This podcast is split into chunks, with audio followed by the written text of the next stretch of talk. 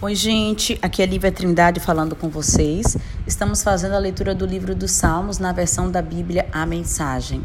Hoje leremos o capítulo 25, um salmo de Davi.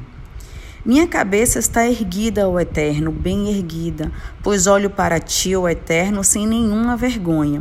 Eu me arrisquei por ti. Não me, não me deixes em apuros agora, nem permitas que meus inimigos me derrotem. Não abandones a própria sorte os que se arriscaram por ti.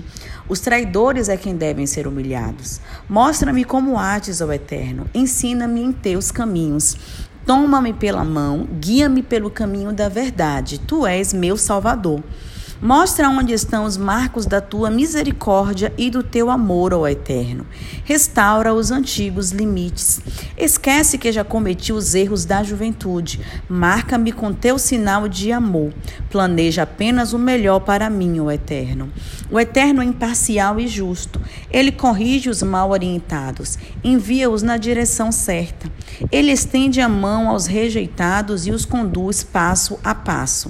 De agora em diante, toda estrada em que vocês andarem irá levá-los ao eterno. Sigam as placas da aliança, leiam as instruções de seu mapa. Zela pela tua reputação, ó eterno. Perdoa minha vida de maldade. Foi mesmo uma vida de muita maldade. Com que se parecem os adoradores de Deus? Perguntam, com flechas apontadas para o centro do alvo de Deus. É a tua resposta. Eles habitam um lugar promissor. Seus filhos herdarão uma fazenda próspera. A amizade de Deus é para seus adoradores, são esses em que o Senhor confia. Se eu mantiver os olhos no eterno, não tropeçarei nos próprios pés. Olha para mim e me ajuda. Estou sozinho diante de um terrível problema.